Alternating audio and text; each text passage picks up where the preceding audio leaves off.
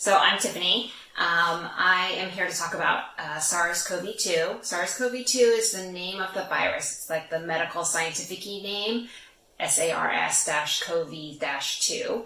Um, and if you get SARS-CoV-2, if you get it as an infection to you, then you have COVID-19. So um, there are lots of fancy medical names like adenovirus and rhinovirus, and if you get them, you get the common cold, and it's very similar. So um, COVID-19 is just the name of what you get.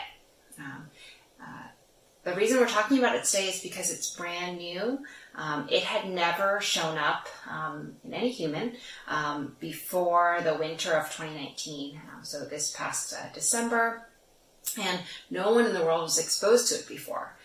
So if you can imagine, if you're one person and everyone around you has already been exposed to being sick, and you know this happens at home with your kids, um, then um, they won't get it again necessarily. Um, and it's really hard for that one person to pass it on to other people. But because no one in the world was exposed to it before, um, the virus was able to spread very efficiently and effectively between person to person to person to person to person because no one had immunity. And so that's why people are working really hard to make a vaccine um, and talking about that thing called herd immunity that hopefully we'll have once we have a vaccine. Um, so uh, I'm going to talk a little bit about where it is right now as of Sunday um, and um, talk about how it's spread. The best place to look for where it is, um, I have found in the Bay Area, is on the SF Chronicle website. The SF Chronicle website um, is up to date and gives you a breakdown of where the disease has been diagnosed um, by county, and so you can have a better idea of where it is locally.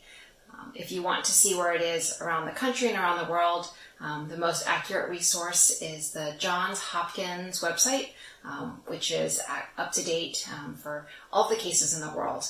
Um, the reason it's important to know where things are in your own community, because some people may be watching us that are not in the Bay Area, is because depending on where things are in your community, um, it changes the guidelines for where you are. So that's why other people in different places have different guidelines than we do here in the Bay Area. And that's a good thing um, because public health officials are weighing the risks and balances, and we'll talk about that in the end.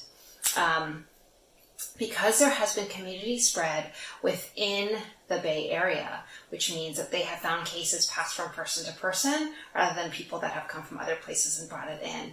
Um, we have a more strict or stringent shelter in place um, set of guidelines right now. Um, I want to move on to how it's spread. Uh, COVID 19 or SARS CoV 2, the virus, is spread by respiratory um, spread, and respiratory spread means that um, it's spread by viral shedding within the respiratory tract. And the respiratory tract is your nose and your mouth all the way down to the very end of your lungs. So whenever you cough, you um, will expel droplets, um, and those droplets can spread the virus. And that's what it means by respiratory spread. That's different than airborne spread. Um, it's different than contact spread, where you're touching things.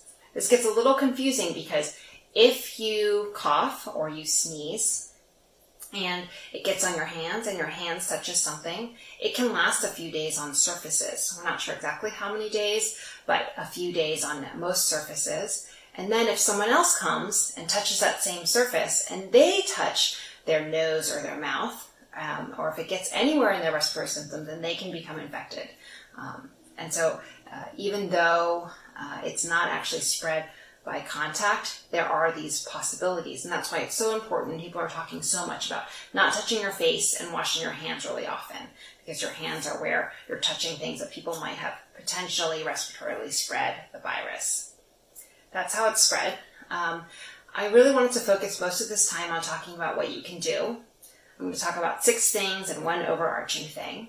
So the first thing is um, you should enjoy the safety of being home with family and really family only. I know that a lot of us have friends that are practically family, um, but it really should just be your family because your family already is using the same germs, for better for worse, um, and has been for a long time.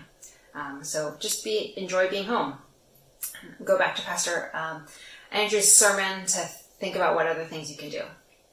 Um, the second thing that you can do is uh, take care of yourself. Um, this taking care of yourself prevents you from getting sick um, from the disease. Even if you get the infection, you may not get sick if you're able to protect yourself well.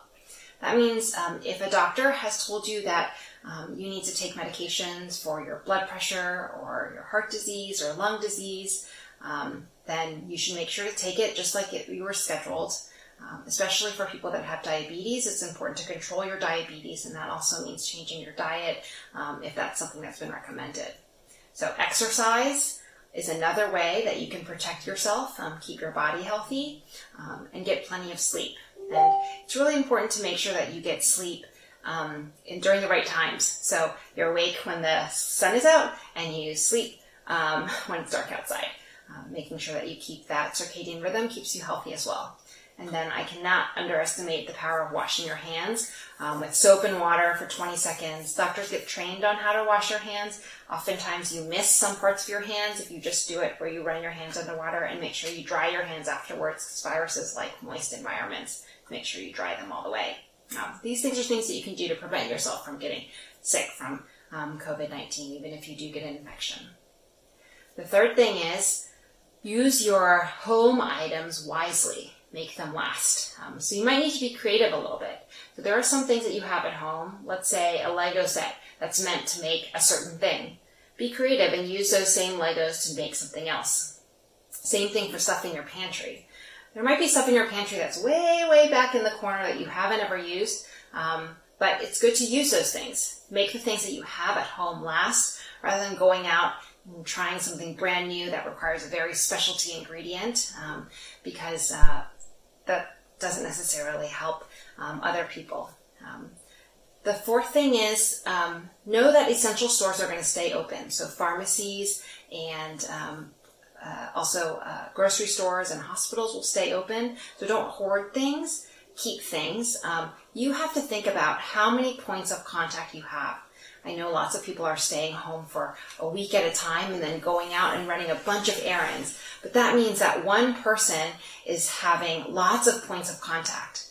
There are cases um, where you can be totally asymptomatic, which means you don't have any symptoms at all, and you could be shedding the virus. And so try to go to the stores that are absolutely essential. If possible, go to one store and get the things that you need. Um, you could be the one spreading it. Um, an example of this, if you have can't conceptualize this, is when I uh, married Jared. I brought home a lot of things, and he got sick a lot, but I was just fine because I had already gotten sick before or gotten uh, been careful. Um, so I know I have to be especially careful to make sure I don't get Jared sick since I'm going to the hospital. Um, so that was point four. Um, it is important to remember point four goes in concert with point three. So in order for you not to have that many essential things that you need, you have to use your items at home very wisely. The fifth thing is, um, and this is uh, something that's really important to say, you need to coordinate your help to others um, with other people. Um, so a lot of people want um, and need help, and this is important that we're able to do that for them but you don't want five different people going to five different stores to get something for one person. That means that one person gets five different exposures that they didn't need, and then all those people also had lots of exposures. Um, and so make sure that you coordinate who is going where and try to limit it as much as possible. Again, the number of exposures is what we're trying to decrease here. Um, the sixth thing is there are lots of places that you can donate and things that you can do. Um, there's three different things that I think you can do for donations. The first is if you have any surgical masks or N95 masks, things that we qualify as personal protective equipment, the healthcare workers really need those right now, and there are ways to donate those in a safe manner um, that can be vetted by the hospital. Look out for those probably being published on Monday or Tuesday of this week um, for figuring out where you can donate your uh, personal protective equipment. Second thing you can donate is blood. Um, if you have COVID 19, it doesn't mean that you need a blood transfusion, and nor can it pass, as far as we know, in the blood supply. But um, normally, hospitals need blood to be able to run and take care of people that have other diseases, and we want to make sure to be able to be open for anyone that needs medical support. Um, and blood is going to be on shortage soon because we haven't been collecting as much blood because people have been home. Um, if you can call the blood donation center that's close to you and make an appointment. It's important to make an appointment so they can plan and make sure people are um, safely, socially distant from each other when they're donating blood. That would be great. The third thing you can do is donate money.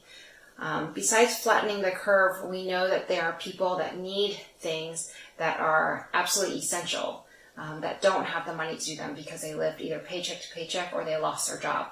Um, find people where, um, and do this wisely, where you can donate money to help them get to their next um, essential thing that they need. Um, it's important to protect those people as well. Covering all of these six things is prayer. To be able to do all of these things, it takes um, lots of um, peace and calmness and wisdom and lack of anxiety and planning and, and, just mind space. And God can provide. God can provide all those things um, for us to be able to do this wisely. Um, and so pray, pray, pray all the time. Now I'm going to move on to our questions. I did get some questions emailed to me, so I'm going to go for those. And because this is not a live video, um, if you have other questions, please include them in the comments. Maybe we'll do an update video later, um, either live or recorded like this. Just uh, look out in the CLC website, uh, Facebook page. I'm sorry.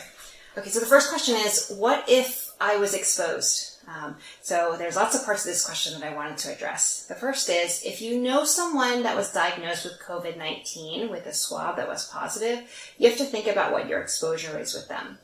Right now, we are only uh, mostly concerned with people that have close contact with those people. Close contact means that you shared um, direct secretions. So if you kissed them, for example, or if someone sneezed and it went directly into your face, or if you shared a prolonged period of being within six feet of each other without them wearing a mask. Um, and so a prolonged period is defined differently, but most people say it's sometime, somewhere between 30 and 30 minutes to an hour because within 30 minutes to an hour, most of us will do something where we'll touch something. Um, we'll touch the table, we'll um, shake each other's hands, do something where we could potentially spread these droplets. Um, and so if you have direct contact with that person, if you didn't have direct contact, then I'm less worried. But if you had direct contact with that person, you need to quarantine yourself and keep yourself away from doing all these essential tasks that I just said. Keep yourself in your house if you're able to. Have uh, someone else in your household go out and do those things and monitor yourself for symptoms. Symptoms include cough, fever, sore throat, uh, chest tightness, um, or that feeling of being having difficulty breathing. Um, those symptoms um, may be signs of you having COVID as well, um, but it's important for you to do uh, the step two that I said earlier exercise, sleep, wash your hands so that you keep yourself as healthy as possible so you don't get even more sick. Um, if you don't have a medical provider to contact, if you have those symptoms, uh, send me a message and I'll be able to tell you where to go. Um, if you do have a medical provider, you should call that medical provider at that time and they can give you advice about what to do. I think that's that for that question. We'll move on to the second question. The second question is, can you get COVID-19 from takeout? Or what is your risk of um, COVID-19 or spread um, from doing takeout foods? There has not been any cases of foodborne transmission, meaning the virus passing between food. Um, there are some other viruses that can be passed between food, but that COVID-19 or SARS-CoV-2 is not one of them. This can be a little confusing because if you go to the grocery store, you'll see that salad bars are closed. That's because they can't really clean the salad bars well enough um, to be able to prevent spread that way. Um, restaurants have guidance for how much they need to clean, and you've probably seen signs where it says health uh, restaurant workers need to wash their hands before they return to work. Um, so uh, restaurants should be following those same guidelines, just as if you are cooking at home. And since there's no foodborne transmission, there's not any risk from the food itself you do need to think about how many points of contact there are if you're doing takeout. At the restaurant, they're taking orders through the phone or maybe through their iPad that they're touching. Um, there's packaging involved to make sure that the food is in the packaging, and they're also prepping food. Um, if you also have takeout and you're doing it through a food delivery service like Grubhub or um, or uh, Uber, then there's also the person that's going to have to transport it, and that's another point of contact. We're all talking about how to decrease any points of contact. That's why we're doing this shelter in place thing. Um, so just something to think about. Not everyone has the luxury of not having to do take um, takeout. Um, so if you have to do it, then um, I think it's safe in terms of the actual food. Um, but if you can be um, creative about the ways that you use the things that you have at home in terms of food, that might be a better solution. All right, moving on to the third question. Um, this is a really good question, and I didn't think about this before, but what is PPE? Um, so a lot of people are talking about PPE. PPE is personal protective equipment. Um, for doctors and healthcare workers and people that clean the rooms in the hospital, so anyone that works in the hospital environment, um, they have personal protective equipment. Um, if there's a patient that's ill, we want to protect ourselves from getting ill or taking it and passing it on to the next patient. And that's why it's so important for us. It's like wearing a helmet when you ride your bike, just something that you have to do to protect yourself. Absolutely required. Um, because PPE is manufactured in lots of places in the world and also flights are limited, moving PPE from place to place, there um, is concern that there is going to be a shortage of PPE available to healthcare workers. And this is going to be a problem because um, people that are sick are going to go to the hospital and doctors are going to take care of them. Nurses, um, respiratory therapists, pharmacists are all going to take care of that person. And they need to be safe because we want to make sure that the healthcare workers can take care of the next person. Um, we also want to make sure they don't spread it to someone else that has to come to the hospital for a different reason. Um, so uh, right now, personal protective equipment is um, being rationed, and we're making sure to try to save as much as we can until we are able to get more. Um, by staying home, you're preventing the number of people that have to go to the hospital. Um, it means that we can save the PPE for longer, and so another reason for you to do all the things that I said that you can do. I think that answers that question, but happy to if there's any follow up questions about that. Um, the last question that I had that was already sent to me was how long is this going to last? I think it's a good question to end on. Um, I think this is really hard to answer, and I'm hoping that we're going to have some better answers, at least in the Bay Area, by April 7th, the end of the shelter in place order. We're going to be able to know where things are and how things have progressed over that time. The public health and um, the kind of administrators and officials um, are weighing two things on one side, there's a healthcare capacity. We want to make sure that there are enough beds, there are enough um, PPE to protect health workers. We want to make sure there's enough ventilators if ventilators are needed. Um, we need space in the hospital to protect the people that are going to be very ill from COVID-19. Um, so that's on one side. On the other side, um, administrators have to balance um, the economy. The economy has to keep going. People that um, rely on paychecks to be able to get their essential things need to be able to have their jobs. Um, the other thing to think about on this other side is we eventually need to start living life. We need to be able to have weddings again. Uh, we need to be able to see friends. We need to be able to give them a hug. Um, those are all really important things. Right now, the, the hospital capacity um, concerns are really outweighing this side, but you can imagine at some point it's going to change. Um, so uh, the people that are in, in politics and uh, making public health decisions are weighing those two things. Depending on how many people are being diagnosed um, newly with COVID-19, what the status is locally of the number of hospitals, the number of doctors that are affected, how much PPE there is, how many ventilators there is, this side might become less important and we might be able to um, slowly release people back to doing things that are kind of next level essential and then next level essential after that. Um, uh, so everyone doing what they're doing in San Francisco has been really great. We've seen that we've been able to um, not exponentially increase our numbers so far, um, unlike uh, New York City and Los Angeles, where there's been uh, a little bit less stringency on the shelter in place. Um, so you guys are all doing a really good job in the Bay Area. Please keep it up. Um, I think at the end of our three weeks of shelter in place, we'll be able to reevaluate where this balance is. And hopefully, if the if we've really not overloaded this left side, then we'll be able to start um, letting people do some of the things that they need to do. Again, it's all about what is um, happening in your local area and what you need to do. And right now, for us in the Bay Area, we need to do those things that I said um, earlier, those six things. Um, so um, I look forward to talk to you again, maybe if we're going to do this again, um, and happy to answer any questions. Hopefully this works. Um, yeah, comments below if you have any other additional questions that I can answer. All right, thanks. That's it. Thanks, Jared.